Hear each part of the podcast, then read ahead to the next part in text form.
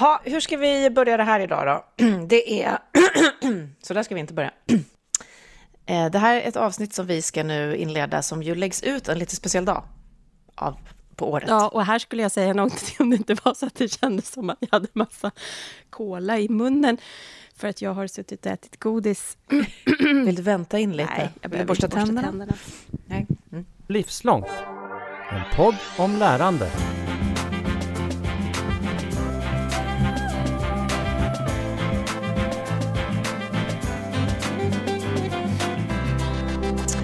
Men vi kan säga välkommen till Livslångt. Det är jag och vår producent Sandra Löv. Jag heter ju Katarina Pietschak som är här för att inleda det här lite speciella avsnittet. Hej Sandra! Jag tar lite kaffe också så jag vaknar till. Ja, gör det. Det tycker jag är bra.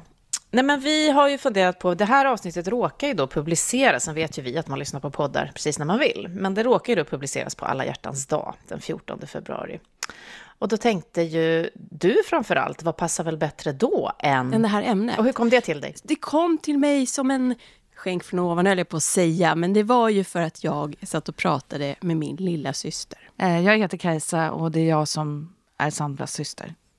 Och min syster jobbar som bildlärare på Brunns skola på Ingarö, Värmdö kommun utanför Stockholm.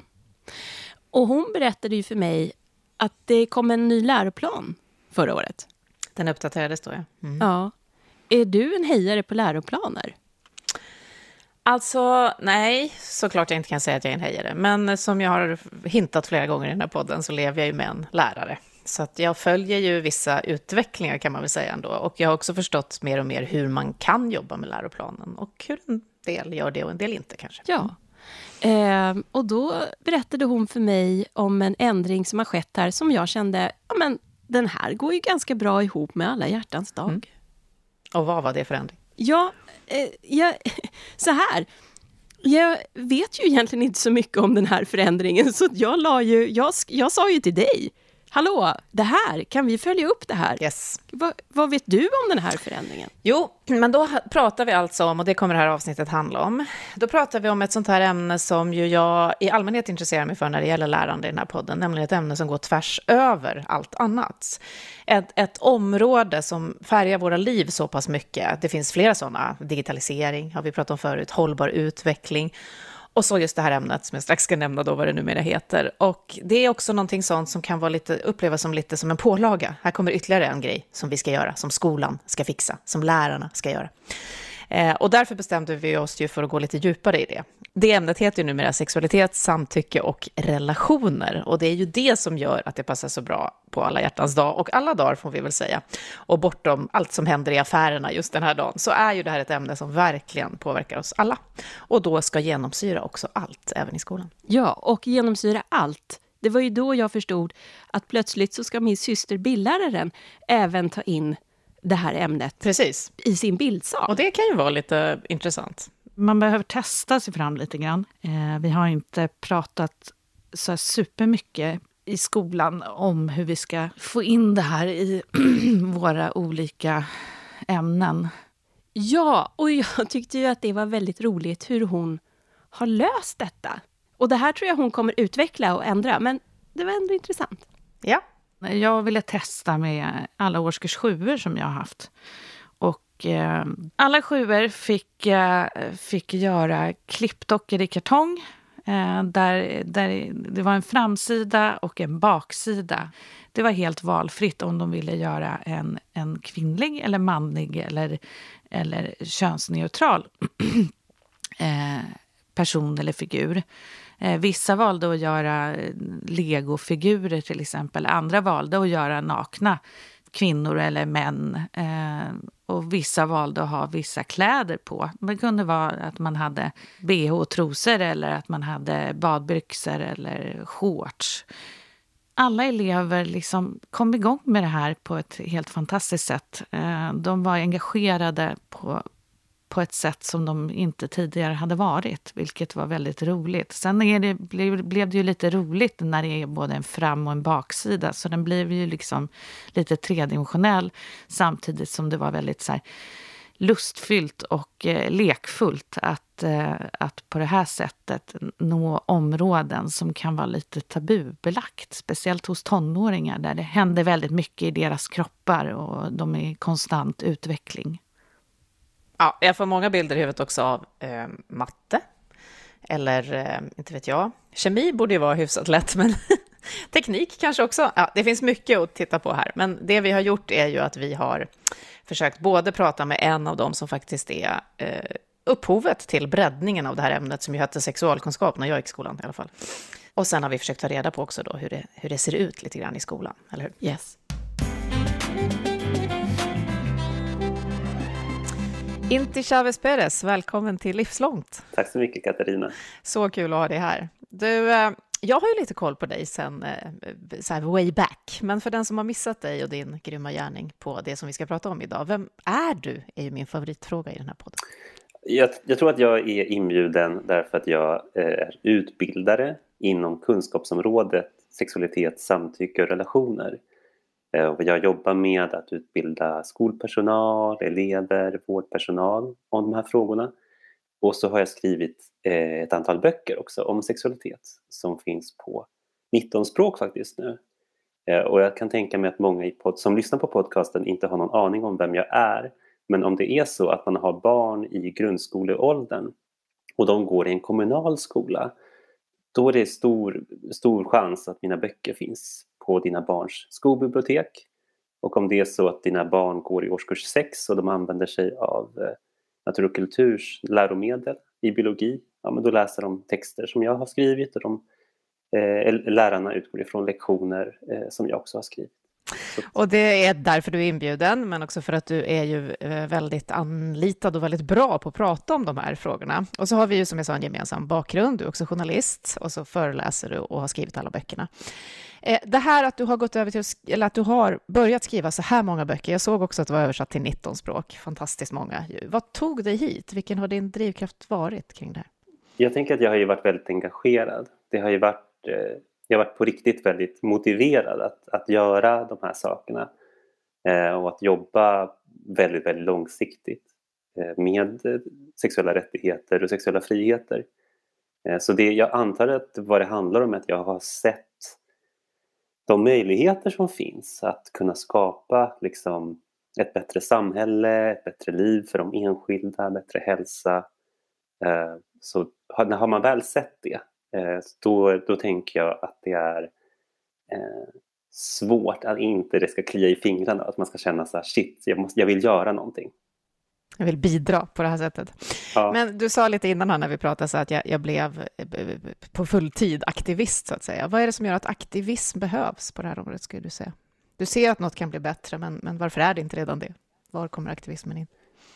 Ja, eh, aktivismen kommer ju in i att, alltså jag, jag, tänker att vi har ju en historia kopplad till sexualitet eh, där, där vi har tänkt oss eh, vi kan gå tillbaka till antiken och se hur man, man skiljer mellan ande och kropp, eh, liksom kropp och förnuft. Eh, vi, har, vi har velat skilja oss eh, från sexualiteten och det har gjort att vi har skapat, eh, jag ska säga lite distanserade idéer. Eh, vi har inte haft en sån här helhetstänk kring sexualitet. Uh, och det har liksom lite gjort att allt som har att göra med sexualitet har lite, lite så förvisats till någon form av privatsfär mm. eh, som inte är det riktiga. Det finns liksom de riktiga frågorna och så finns det sexualitetsfrågorna och de är inte på riktigt. Men problemet är att de är ju i högsta grad på riktigt därför att eh, sexuella friheter, det handlar ju om mänskliga rättigheter, sexuell hälsa, det handlar om mänsklig hälsa har vi inte de här bitarna på plats, men då har vi inte heller mänskliga rättigheter och mänsklig hälsa. Ja, det där helhetstänket bråkar ju ofta med oss, tycker jag. Det är väldigt sällan på något vis som vi klarar att ha det holistiska så. Men hur skulle då du beskriva vikten av att man ser på det här området som ett, eftersom vår podd ju heter Livslångt, som ett livslångt lärande? Vad, vad är det liksom för lärande vi behöver gå in i för att liksom fixa till den där helheten igen, skulle du säga? Ja, men jag tycker att det är jättebra, eh, just det här ordet livslångt lärande är ju jätte, jätteintressant när det kommer till sexualiteten. Därför att sexualiteten är eh, på många sätt ganska åldersbunden. Det skulle jag säga att den förändras väldigt mycket med ålder. Alltså vi har ju barnets sexualitet som handlar väldigt mycket om att utforska sin egen kropp och identitet. Det blir mer identitet sen när man kommer in i puberteten, det blir mer relationer. Så har vi liksom vuxentiden och sen så har vi kroppens åldrande och att förlora olika förmågor och att återupptäcka liksom, vad, vad är sexualiteten eh, idag. Så absolut, jag tänker att det, det handlar absolut om ett livslångt lärande. Jag jobbar ju framförallt med barn och ungdomar och framförallt tänker jag eh, tiden där, där vi har puberteten. Eh, därför att det är en tid då, då människan slungas in i jättestora frågor om vem ska jag vara? Och, och många söker liksom efter en, en plats i gruppen. Och när man, när man är så eh, känslig för vad gruppen säger och tycker då, då kan det bli ganska eh, starka normer som gör dels att man kanske går över sina egna gränser, kanske inte, mm. ut, kanske inte lever för sin egen skull utan lever för andras skull. Och dels också att det eh, finns en risk att man går över andras gränser, försöker begränsa andra människor till att eh, de ska leva i ett väldigt trångt utrymme som är liksom, eh, det här normativa gruppkravet som man ställer på varandra. Mm. Så av den anledningen har jag, just jag valt puberteten kan man säga som, som mitt specialområde. Men jag, men jag tänker att det handlar om ett livslångt lärande egentligen. Mm. Ja, har man tonåringar hemma som jag har så ser man just den här gruppaktiviteten pågå. Man kan ju bli förtvivlad över hur starkt det där är på alla områden. Man får inte sticka ut överhuvudtaget. Nej, det, handl det handlar ju om överlevnad, alltså rent biologiskt. Mm. handlar det ju om, om tonåringens överlevnad, mm. att få vara en del av gruppen mm. och inte bli utstött. Mm. Skulle du säga då att människor kan för lite om sex? Alla runt tonåringarna som du har varit och valt att rikta in dig på och i allmänhet? Jag tror att många människor känner sig själva väldigt bra. Jag tänker att många eh, om man tittar på, på eh, tillfredsställelse så är ju faktiskt de flesta vuxna också väldigt tillfredsställda med sitt sexliv och, och har det väldigt bra. Så jag tänker att man känner sig själv, man kanske också känner sin partner bra, man känner sitt samspel. Eh, men vad jag tycker är att vårt samhälle, vi är dåliga på att skilja på, vad ska man säga, Alltså det, det, finns en, en del av sexualiteten som är en slags psykologisk, en slags psykosocial del. Av, alltså för att sexualiteten den bor i hjärnan. Och det gör att alla, alla idéer som finns i, i, liksom i rullning runt om i vårt samhälle, de kan ju komma in och påverka våra föreställningar om sexualitet. Mm. Och många människor har, tycker jag, eh, idéer om sexualiteten som inte gynnar dem själva. Alltså, de sätter krokben på sig själva därför att de har oerhörda krav på sig själva om hur det ska vara eh, på ett väldigt ohjälpsamt sätt.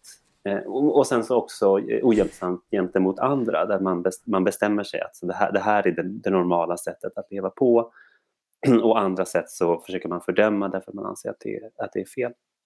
Så på så sätt så tycker jag att det finns en, samman, en väldigt stark sammanblandning mellan eh, våra föreställningar om sexualitet och vad som faktiskt skulle ha varit möjligt. Och det, det menar jag, det, det, menar jag det, driver, det driver ohälsa. Du var inne på att det har historiskt starka kopplingar, att vi försökte separera kropp och själ, att du var tillbaka redan på antiken eh, och att vi har svårt att se helheten här. Det är ganska starka krafter vi slåss emot. Det ser vi ju i världen i allmänhet nu, vi har sett det historiskt, att sexualiteten blir ett hot. Eh, hur mycket av det påverkar oss här idag, där vi pratar om, om det här ämnet? Ja, eh, sedan väldigt lång tid så har ju politiska krafter förstått att man kan använda sig av sexualiteten för att eh, uppnå olika typer av, av eh, liksom, politiska framsteg eh, i, eh, enligt ens egen agenda. Och det kan man verkligen se hur, till exempel om man tittar på olika extremistiska rörelser som finns. Eh, då tänker jag både islamistiska, eh, högerextrema, eh, sexist, extremister eh, och så vidare. Många av dem de jobbar väldigt mycket med sexualitet och med kön. Eh, särskilt riktar man sig till unga killar och man försöker skapa en, en slags identitet. Att kolla, här kan du vara, här kan du vara en man. var, var, med oss liksom, så blir mm. du en man. Och det har väldigt mycket att göra med, med sexualitet. Så jag tycker absolut att eh, sexualiteten är mycket i spel och det, det, är väldigt mycket som är på spel just nu. Eh, liksom, om man tittar globalt, liksom, vi har eh, en jättehård eh, kamp mot, mot liksom, genuspedagogik och, och, den typen av genusförskolor och så vidare, jättehård kamp mot transrättigheter, man pratar om homolobbyn på något så väldigt eh, eh elakt sätt. Eh, aborträtten är, är hotad i USA så det, det händer. Och samtidigt så vill inte jag måla fan på väggen därför att är det någonting som jag märker, eftersom jag jobbar så mycket direkt med, med unga, så är det någonting jag märker så är det så att alla vill ju ha ett gott liv. Det, det är det som är så här, alla vill ha ett gott liv. Så om man erbjuder människor eh, kunskaper och verktyg, då vill de välja eh, gott. Därför att de vill ju såklart hellre ha verkliga verkliga relationer som bygger på någon form av ömsesidighet. Mm. Hellre än att liksom dominera sig genom livet, tvinga andra till att vara med dem och sen blir man gammal och, och, och då, då blir man ensam och övergiven för att man är inte längre i den maktpositionen och man har byggt alla relationer på makt. Så det är klart, det är ingen som vill det om det är så att man kan erbjuda, om de blir erbjudna verktygen till alternativet. Mm. Jättefin koppling där mellan eh, stora strukturer och rörelser i omvärlden och då de här ungdomarna som du jobbar med. Och om vi då går in i det segmentet och pratar om ämnet sex i skolan då, eller som det nu heter, sexualitet, samtycke och relationer. Hur skulle du beskriva förändringen, den nya läroplanen, det nya sättet att ta sig an det här ämnet idag mot när vi gick i skolan, eller jag i alla fall? Ja, alltså jag tycker att de nya skrivningarna, framförallt vad de gör, är att de gör det väldigt mycket tydligare vad det är skolan ska göra. Jag, jag eh, lär ju ut exakt samma saker som tidigare, eh, samma förhållningssätt till, till eh, professionerna. Då. Ehm, och det, vad det handlar om det är helt enkelt att man ska se den här helheten, sexualiteten, det är inte bara biologi, eh, det är en viktig del, biologi är en väldigt viktig del, men det är inte bara det, det handlar om historia, det handlar om språk, det handlar om kulturområden som språk befinner sig i. Det, det finns så mycket som sexualiteten handlar om. Så att det är inte en, liksom en temadag eller en temavecka utan det, det är någonting som, som återkommer.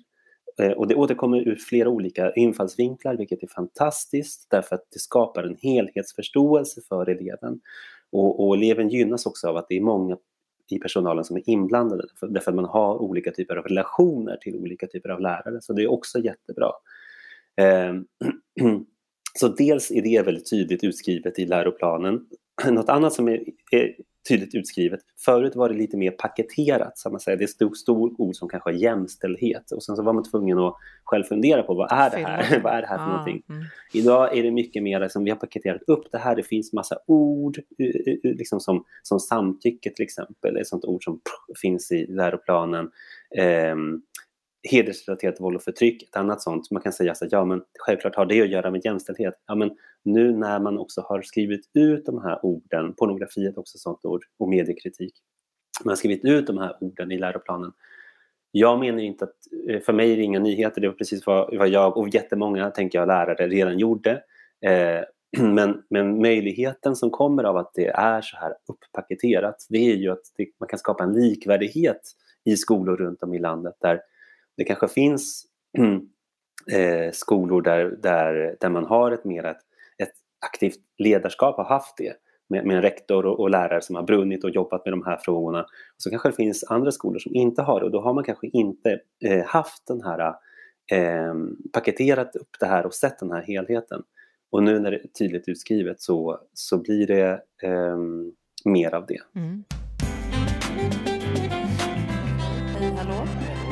Vi har bett Jonas Edlund, flygande reporter och lärare Emellanåt så har jag låg röst. Ta pulsen i skolvärlden. Nej, ja, så kanske det är. Hej, hallå! nu, nu, där har vi, där har vi Kiki. Okej, hej, ja. hallå! Tjenare Kiki, som jobbar på Navet, en högstadieskola. Jag vet ju att eh, vi som är lärare, jag är också lärare på samma skola som du. Eh, vi har ju fått en ny läroplan. Och om vi tittar på Skolverkets skrivelse då, om den ändrade läroplanen så delar ju verket in sättet att ta sig an ämnet i tre delar. Mm. Ämnesövergripande jobb, enskilda lektioner eller temadagar eller att fånga frågan i flykten. Vilket av de tre tycker du passar bäst? Vi ska också säga att du jobbar som textil och designlärare. Ja, för mig är det nog att fånga det i flykten. För det blir oftast diskussioner i slöjdsalen som man hör. Så kanske jag lägger mig i ibland. Kan du beskriva en sån situation? Ja, faktiskt inom min klass här, en nia som slutade, så kom det upp frågan icke-binär. Och då är det en elev som säger, men om man känner sig som en bil? Ja, så det är helt okej att känna sig som en bil. Jag kanske inte förstår det, men så länge man inte skadar någon annan. Som en bil? Ja, den eleven sa så. Tänk om man känner sig som en bil. Då får man vara det. Ja. Jag, jag känner ju dig eh, och har jobbat med dig några år här på skolan och jag vet ju att du har tankar kring det här och att elever kommer gärna till dig eh, och pratar om sådana här frågor som rör omkring i deras huvuden kring sexualitet, samtycke och relationer. Varför tror du att det är så? Eh, ja, jag har fått den kommentaren att det är lite mysigt nere på slöjden. Men jag vet inte om det bara är där. Jag har fått en bekännelse på en busshållplats en gång från en helt främmande människa. Så det kanske är mig som person. Jag vet inte. Vad tror du Jonas? Du har någonting i dig som gör att man gärna kommer och berättar förtroliga saker för dig kanske då? då? Ja, kanske. Men eh, så du gör inget medvetet för att skapa ett klimat? Ja, jag hoppas att jag gör det då, då. Att det är tillåtande. Sen tror jag unga vill ju kanske provocera ibland men det gäller väl kanske inte att haka på den provokationen. De är ju sökande. Så det blir lite intressanta diskussioner ibland också.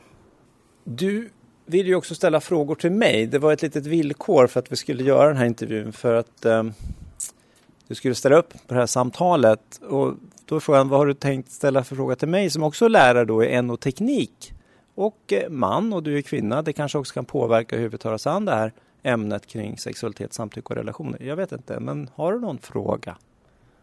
Du har ju från elever blivit ifrågasatt angående vilken sexualitet, sexual, sexuell läggning du har och specifikt en elev. Du behöver inte säga namn, men kan du berätta? Det tyckte jag var lite roligt.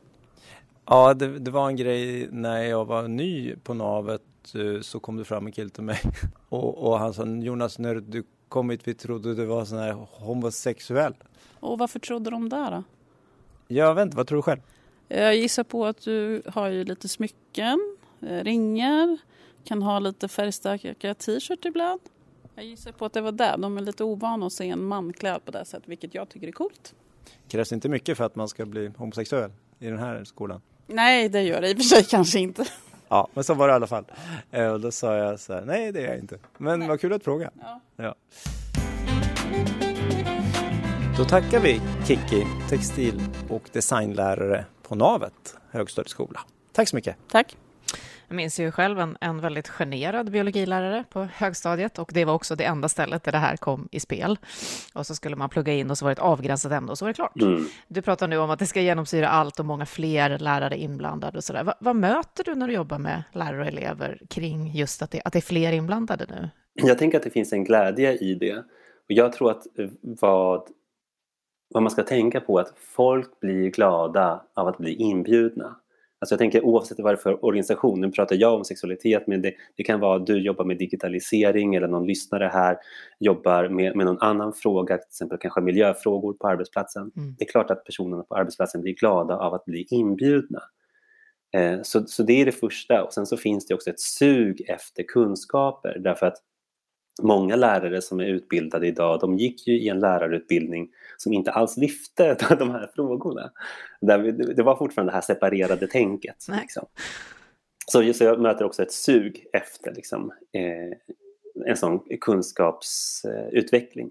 Och sen så en sak som jag säger är också att jag vill också göra det lite, lite mer lättsamt. Jag vill också förklara för, för pedagogisk personal att Eh, är du pedagogisk personal så är du inte, du är inte vårdpersonal. Du ska inte utreda eh, elever. Du ska inte eh, mm. genom, genomföra den typen av insatser. Till exempel kommer det en, en elev som funderar kring sin könsidentitet så är du inte, du är inte där för att försöka utreda, är det här en, en transsexuell person eller inte? Det, det, det, kan du släppa. Liksom. Mm. Eh, utan det handlar istället om en inställning där, där du kanske till exempel då kan, kan fråga vad, vad kan skolan göra för dig då elev? Eh, och så kan, man, så kan man testa det. Och så kanske det visar sig att det inte var någonting, det bara var ett utforskande som efter en, några månader behövs inte längre. Ja okej, okay eh, då, då går vi vidare och det behöver inte vara en stor sak. Mm. Liksom. tänker också just eftersom du pratar om pubertetsungdomar i högstadiet, det är så otroligt mycket kring relationer och vem jag är, som du själv sa. Så att bara att skapa den trygga platsen måste ju vara en, en väldigt stor del av vad de vuxna kan göra. Ja. Men är det någonting som upplevs känsligt eller kontroversiellt när du pratar med lärare om det? Det eh, en, en svår, fråga som jag tycker är lite svår det är frågan om pornografi. Därför att eh, i Sverige har vi en väldigt högljudd debatt eh, om pornografi. Eh, och där, där jag skulle säga att forskningen inte riktigt... Alltså om man tänker, tittar på liksom den internationella forskningen som handlar om pornografi då handlar det väldigt mycket om att eh, man ska helt enkelt acceptera att vi lever i ett samhälle med pornografi och att man ska tänka sig att elever eh, behöver navigera eh, i det här. Eh, så, så, frågan är inte att så här, stoppa porr på något sätt utan det handlar mer om att ge verktyg till att kunna hantera eventuella möten med porr. Riktigt där tycker jag kanske den svenska debatten inte är utan här är det mycket mer att vi ska, vi ska stoppa pornografin, vi ska ha olika typer av filter som forskningen säger inte funkar. Um, och där, där kan jag tycka att det blir lite av, ibland av en, av en schism um, mellan liksom vad, vad läraren kanske har hört på TV och, och den typ av eh, pedagogik som jag, eh, som jag liksom företräder och som jag självklart företräder därför att det är det som vetenskapen mm. rekommenderar. Jag kan se paralleller till andra områden där vi gärna vill förbjuda istället för att försöka lära oss navigera och hantera. Du nämnde digitalisering. Så. Ja, därför det vore ju drömmen. Alltså det, det vore ju drömmen. Tänk om vi bara kunde så lätt det vore. få bort allting. Jag menar, vem säger nej till det? Liksom? Mm. Jag, jag, sitter här med Lisa Persson på Navet skola och eh, Lisa Persson sitter i utvecklingsgruppen och är med och leder arbetet kring implementering av nya läroplaner. Hur jobbar skolan med de här frågorna på ett systematiskt sätt? Ja, bland annat så finns ett likabehandlingsarbete där vi har ett antal värdeord som eleverna ska möta. Eh, det handlar om självkänsla, ansvar och respekt till exempel och då är det fokus på det främ den främjande delen, det som vi vill se mer utav. Eh, och det här är ett arbete som sker på mentorstid, en gång i månaden. Eh, varje arbetslag har fått i uppgift att sätta ihop ett litet material som andra arbetslag kan använda sig av där man som elev då ska få ta del av information, kunskap men också ges möjlighet att diskutera, kanske göra olika värderingsövningar. Vi har också temadagar eh, utifrån det här området. Men det stora arbetet sker väl framför allt i ämnena eh, i kurs, genom att det återfinns i kursplanerna. Så det är ett delat ansvar bland lärarna. Eh, och där hade vi i höstas en studiedag eh, där lärarna fick sitta och ta del av lite fortbildningsmaterial som finns på Skolverkets hemsida och sen diskutera frågorna. För det här är någonting som ställer frågor och väcker funderingar även hos lärare såklart. Eh, och här finns det då möjlighet att i ämnesgrupper jobba vidare för att tillsammans komma fram till hur kan vi utveckla undervisningen i de här områdena. Eh, lärarna fick också sitta och delge varandra hur eleverna möter eh, de här områdena i deras undervisning och i ämnena. Och på så sätt så finns det ett nuläge och en helhetsbild. Lärarna har också uttryckt att det finns behov av fortbildning så att vi kommer att få besök av RFSU som kommer att besöka oss vid två tillfällen framöver. Ja, behov av fortbildning, det, ja. det är stort och det är ett stort område ja. och det händer saker inom det mm. lagstiftningsmässigt. Ja, det är, föränderligt område och ja. tvärvetenskapligt. Eh, men just genom att eleverna får möta det i olika ämnen utifrån olika perspektiv så ökar ju också förutsättningarna för att de ska få en, en helhetsbild. Eh, ett historiskt perspektiv utifrån lagstiftning, på så sätt jobbar vi just nu. Men mm. det är ju ett arbete som ständigt kommer att pågå. Man brukar ju skoja om att en läroplan implementeras först när det kommer en ny om sju år. Men eh, tack så mycket. Tack, tack. Är det någon, någonting du ser skiljer sig mellan olika ställen du är på? Eh, finns det något liksom rent demografiskt eller någonting annat som, som du ser blir lättare eller svårare? Förutsättningarna. Alltså jag tycker att förutsättningarna jag har ju rest eh, i svenska skolor, jag vet inte hur länge nu, men kanske liksom 18 år. Och eh, det, det, jag tycker jag ser det är så otroligt stor skillnad mellan en välmående skola och en skola som går på knäna. Alltså, och, och man märker det mycket på eleverna att den psykosociala hälsan på skolan påverkar. Alltså är jag på en välmående skola med mycket resurser, personal, allting går väldigt bra, då kan jag till exempel se hur, när jag är till exempel i matsalen, kan jag se hur elever ser en elev som, som blir ensam och de bara ropar in den. Kom, det är fullt runt bordet men ta in en stol till, vi, vi makar in, mm. in oss, du kommer få plats. Det är sådana saker som kan hända i en, i en skola som är välmående. Medan i skolor som inte är välmående, där, där man märker att, att, eleverna mår dåligt och hela, hela organisationen mår dåligt, då är det, de, det, är det här, liksom, då pratar vi om kränkningar som, som blir väldigt normaliserade, för det blir en del av jargongen. Eleverna ser inte själva eh, hur, hur dåligt det är och lärarna är jätte, jättetrötta. Mm. Så, så, det tycker jag är den, den stora skillnaden och jag tycker att jag har sett den Ja, jag tycker att jag har sett den hela tiden som sexualupplysare men kanske att jag tycker att det har accelererat lite. Så det är en sak. En annan sak som jag tänker också eh, förutsättningar när det kommer till eleverna, vad de, vad de har för, för verklighet. Liksom. Jag skulle säga att om man tänker elever som lever i hedersnormer liksom, i sin familj. Mm. Det är svårt att säga hur många det rör sig om men jag skulle säga liksom, mellan tummen och pekfinger hundratusen, några hundratusentals eh, elever ändå eh, i den svenska mm. skolan, tänker jag.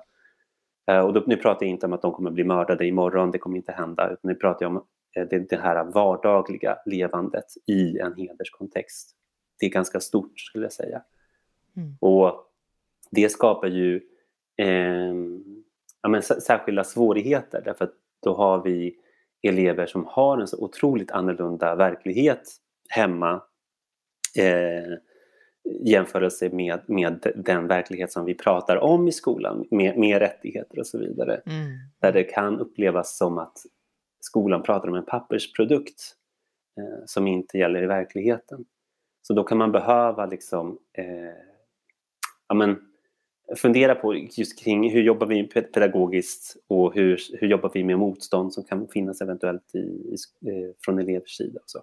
Men hur gör man det? Det blir jag otroligt nyfiken på. Om, det finns, om du verkligen är fostrad eller känner att din kontext har vissa, som du säger, normer då, kanske oskrivna eller skrivna regler, och sen så möter man den här verkligheten. Mm. Går det att överbrygga? Ja, men en sak man ska göra är att man ska alltid lita på relationen. Alltså du som vuxen, din vuxenrelation till, till eleven. Där, där finns ju nyckeln. Så länge som du vårdar den relationen så kommer eleven ändå faktiskt att lyssna på dig. Alltså, och, och, och kanske se upp till dig eller, eller liksom vilja någonting. Så, så det, det är grund, grunden. Liksom. Um, och, och sen också när man pratar om rättigheter kan man också kanske prata om hur man, hur man eh, gör dem. Alltså hur, hur, hur tillvaratar man sina rättigheter? Mm. Eh, så det inte bara är liksom en form av pappersprodukt utan att man vet också att så här, men, okay, eh, jag skulle kunna vända mig till socialtjänsten eh, om jag upplever att eh, jag ska tas utomlands eller vad det nu kan vara för någonting, att man, man vet de sakerna. Mm. Eh, så ja, det är två, två grundläggande tips. Du var inne på samtycke tänkte att vi kunde ha en liten, eh, bara en liten utvikning om det. Det är en ny parameter i formuleringen då kring ämnet i skolan och i lagstiftningen, kanske inte jätteny längre, men i alla fall nyare än förr. Och du föreläser mycket om just samtycke. Det låter ju så, inte lätt ska jag inte säga, men det låter så logiskt. Det är klart vi ska ha samtycke och ändå verkar det vara något som många måste lära sig. Vad gör det svårt, det här med samtycke? Ja, eh, alltså för, för att börja med kan jag ju säga att eh, förslaget om att lägga in ordet samtycke i läroplanen, det var ju Fatta-rörelsen och jag som tog fram och presenterade för ett antal år sedan. Och meningen med det var ju att vi ville eh, använda skolan till att skapa en samtyckesnorm. Alltså en, en, en idé, eh, en föreställning om att relationer och sexualitet de ska basera sig på samtycke. Och lustigt nog så är det precis det som står nu i läroplanen är just det att skolan ska för, förmedla vikten, ja, förmedla vikten av att relationer och sexualitet bygger på, på uh, samtycke. Eh, och varför det är svårt? Jo, därför att som allt annat relationellt så finns ju den mellanmänskliga makten finns ju där. Alltså det finns alltid en maktdimension eh, mellan människor och om man lever i ett samhälle som, som på visst sätt är diskriminerande, vilket alla samhällen blir förr eller senare därför man i en civilisation så delar man upp människor i grupper och så blir det diskriminerande normer kring det. Mm. Eh, ja, men då har vi då i ett diskriminerande samhälle har vi också hur gruppföreställningar eh, skapar eh, skeva maktrelationer mellan människor och förväntningar om att liksom, jag som har den här rollen, jag kan förvänta mig det här och du som har den här andra rollen, du kan förvänta dig det här andra. Och det är inte förenligt med ett jämställt samhälle. Men, eh, men så det är ju ett, ett arv, så det är det jag brukar säga eh, till elever att det här med liksom det sexuella våldet, det är ju ett mångtusenårigt arv eh, som, som vi har ärvt, vi har liksom inte bestämt det men vi har, eh, vi har, vi har fått ärva det, vi har fått ärva en historia, vi har fått, fått ärva ett samhälle. Eh, och nu, och nu finns här en möjlighet att göra upp med det. Eh, så, så det finns en väldigt stor, eh, stora möjligheter och väldigt stort ansvar att, att ändra på det nu. Och det låter som att man verkligen måste gå in i frågorna, för ibland ser man ju, eh, ja men med rätta, folk som blir väldigt arga över att folk inte förstår det här och det görs roliga tecknade filmer om att dricka te och, och sådana typer av saker. Att det skulle vara väldigt enkelt, men jag hör ju på det att du måste gå in i det som inte är så enkelt för att kunna förstå det. Ja, jag tänker att vi har inte förstått det just därför att den här eh, samhällsmakten har ju lagt sig i våra relationer och hur vi uttrycker vår sexualitet. Jag tycker också att vi lever i ett samhälle som blandar ihop olika typer av njutningar. Och nu nästan lämnar jag sexualitetsfältet och pratar, liksom, nu pratar jag om reklam. Alltså till exempel att man, många människor de tänker att de ska köpa någonting så ska de njuta av det. Men sen så reklamen kanske visar ett bord, men, men reklamen man köper bordet för att man vill ha de här gästerna. Eh, för man vill egentligen njuta av sällskap, men så njuter man av, av ett köp. Mm. Så att, och så har vi i vårt samhälle hur vi njuter av våld, för vi har väldigt mycket underhållningsvåld. Eh, och det här uh, njutningen av makt och våld tycker jag ofta liksom felaktigt eh, liksom, eh, många människor har svårt att skilja mellan det och, det och den sexuell njutning. Så vi lever i ett samhälle där folk inte riktigt kan skilja mellan olika sorters njutning. Och, och jag tror att det är olika star, jättestarka liksom, marknadskrafter och, och patriarkala krafter som ligger bakom det.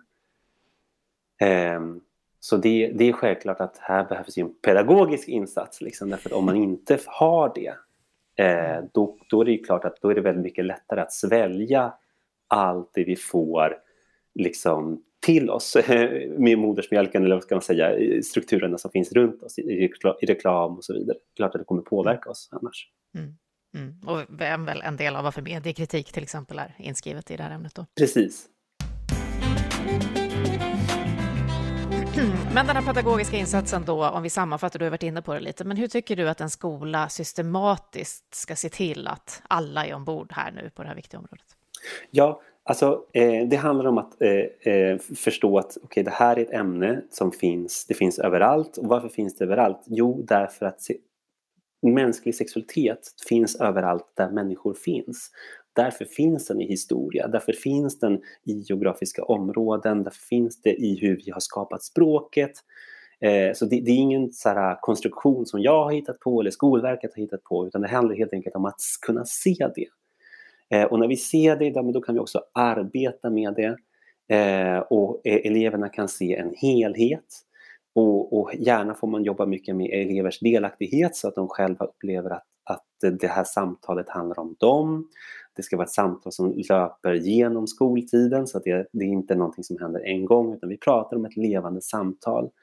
Och I och med att kunskapsområdet har bytt namn från sex och samlevnad till sexualitet, samtycke och relationer det här ordet samtycke, det ytterligare betonar att det handlar ju också om ett värdegrundsarbete.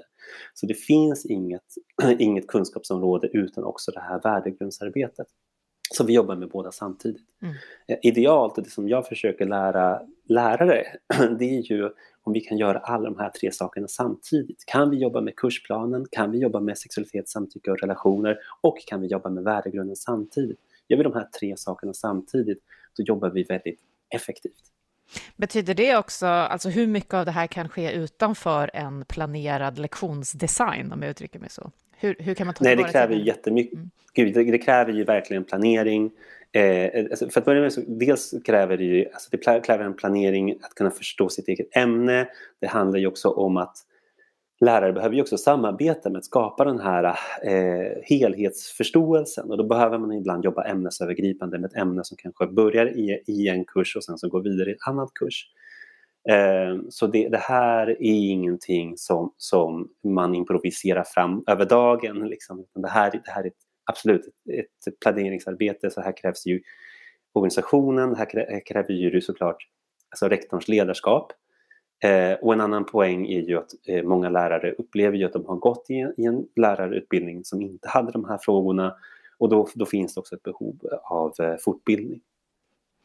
Så, eh, inte mm. bara lite snack på rasten när man ändå, fast det kanske inte skadar om man har en bra relation med eleverna, men det är inte det. Nej, precis. Mm. Men, och framförallt inte något som en enskild eldsjäl eh, på skolan ska ta på sig, utan det här är någonting som hela organisationen ska bära.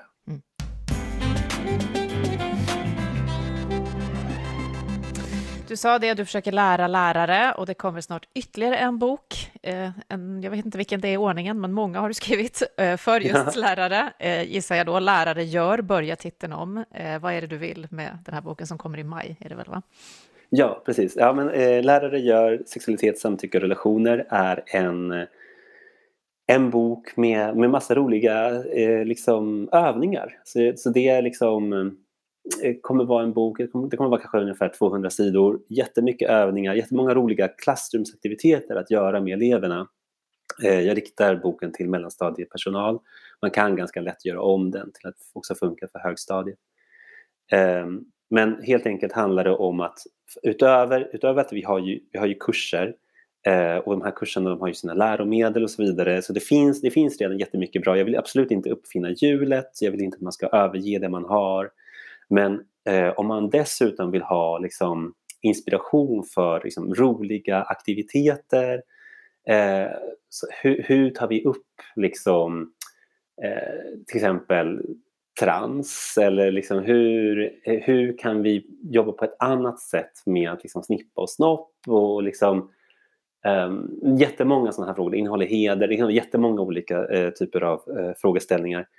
Ehm, ja, men då finns det här en inspirationsbok med, med övningar. Meningen är inte att man ska göra alla, för det har man inte tid med. Det kommer att vara jättemånga övningar i den här boken.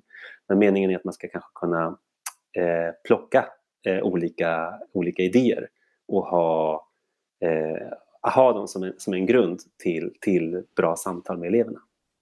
Jag vet ju själv när man jobbar med lärande och ska lämna ifrån sig några produkter, det brukar vara väldigt uppskattat med sådana konkreta saker som man kan, okej, okay, men jag börjar någonstans i alla fall.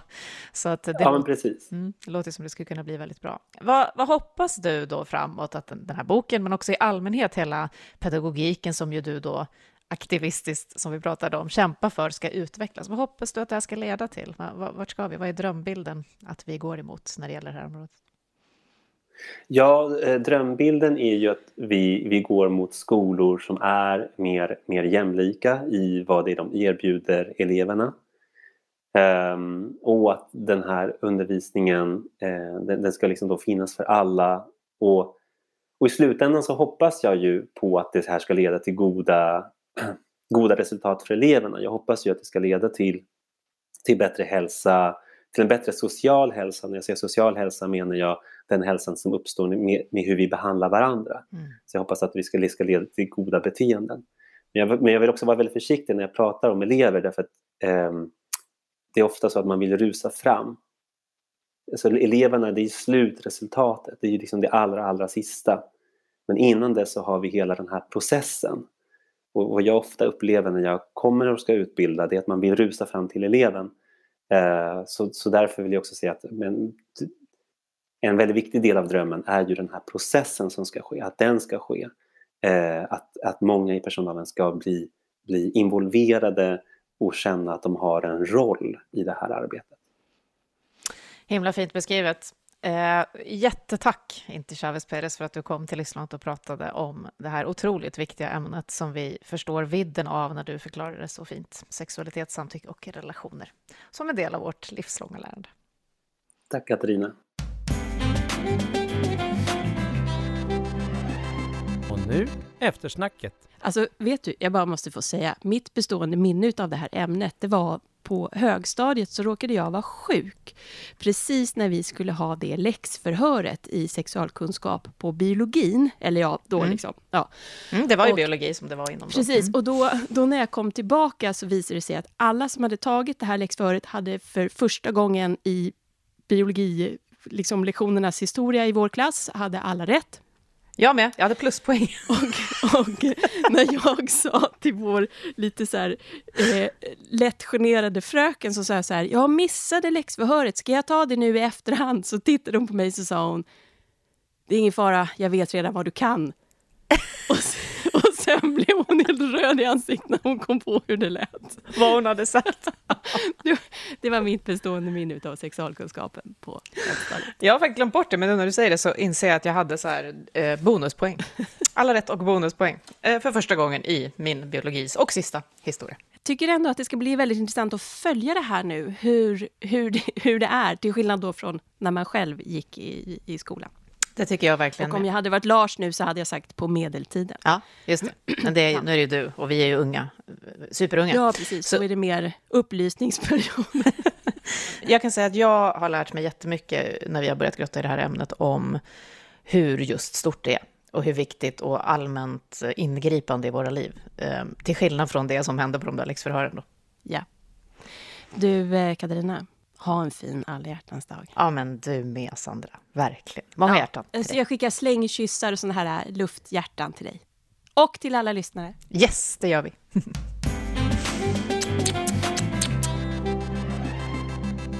Du har just hört Livslångt, en podd från RISE om allt det där man lär sig i livet. Vi hörs om en vecka igen.